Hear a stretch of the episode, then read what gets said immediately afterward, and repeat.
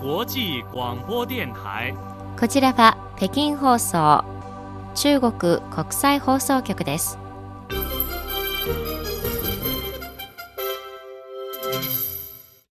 ニュースをお伝えします。まずこの時間のニュースの主な項目です。愛国健康衛生運動が展開されてから70年を迎えるにあたり、習近平国家主席は人民大衆の生命の安全と健康の保障を強調しました。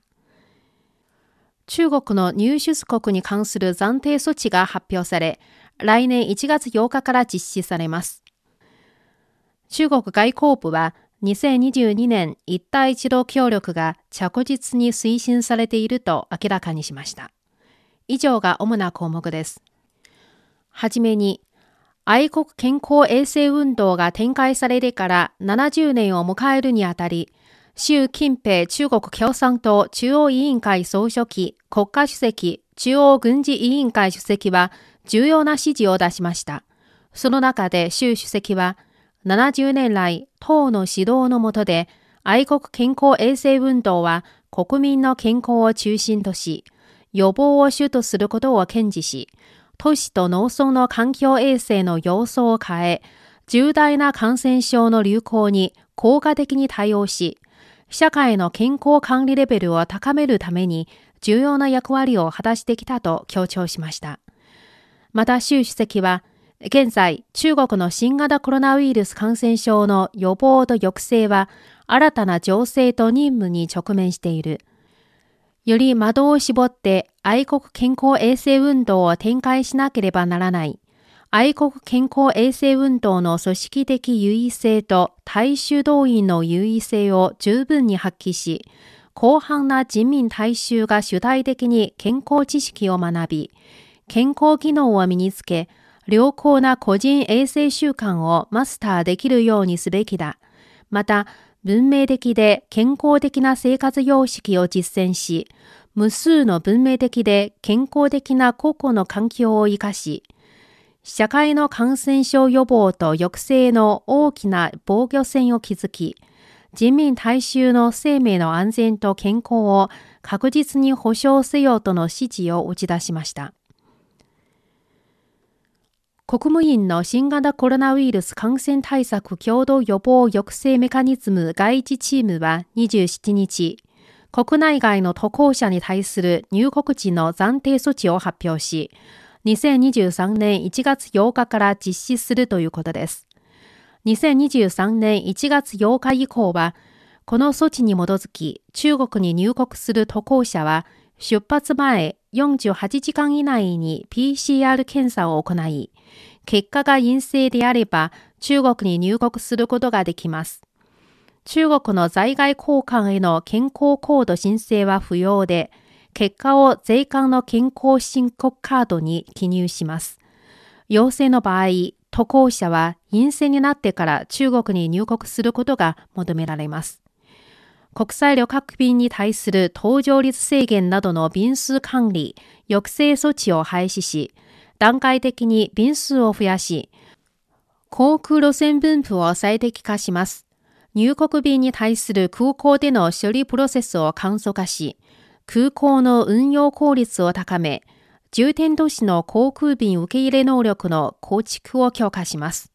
企業活動の創業再開、ビジネス、留学、親族訪問などで来訪する外国人の中国渡航手続きをさらに合理化し、対応するビザの便宜を提供します。外交部のモーネー報道官は26日の定例記者会見で、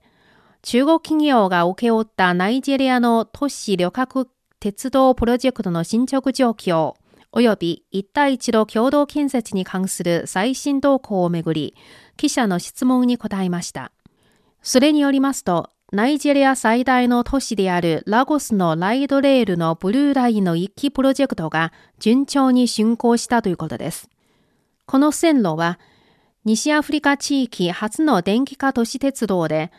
ラゴス州有志以来最大規模のインフラプロジェクトです。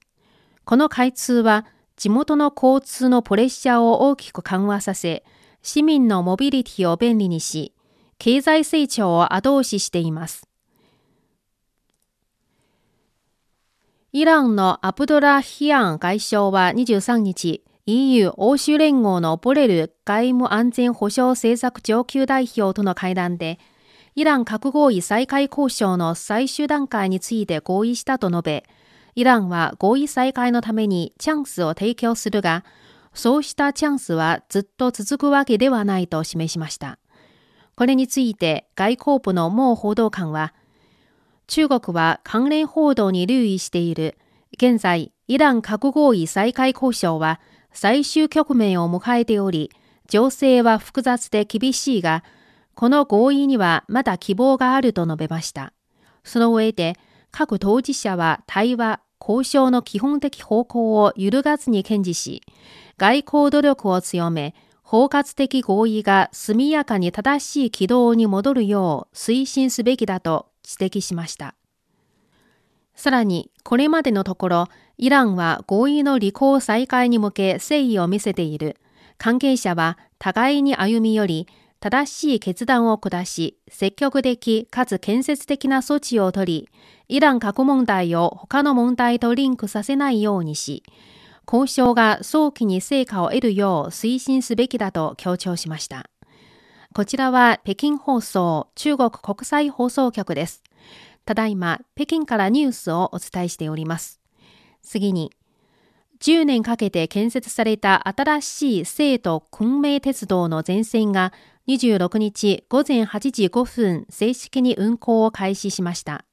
この鉄道は四川省成都市の成都南駅から南へ向かう途中、美山市、楽山市、両山遺族自治州などを経て、雲南省昆明市の昆明駅に至ります。全線の運行距離は915キロ、設計時速は160キロで、復興号 CR200J 高速列車がこの鉄道で運行を開始します。従来の制度昆明鉄道の普通列車と比べ、全線の運行時間は19時間からおよそ7時間に短縮されます。また、制度では26日から雲南省シーサンパンナまでの初の直通列車が運行されています。中国国家統計局が26日に発表したところによりますと、2022年中国の綿花生産は成長を遂げ、単位面積あたりの生産量が向上しました。2022年の中国全体の綿花生産量は前の年から24.6万トン増えて597.7万トンに達し4.3%増えました。このうち新疆ウイグル自治区の綿花生産量は前の年から26.2万トン増えて539.1万トンとなり、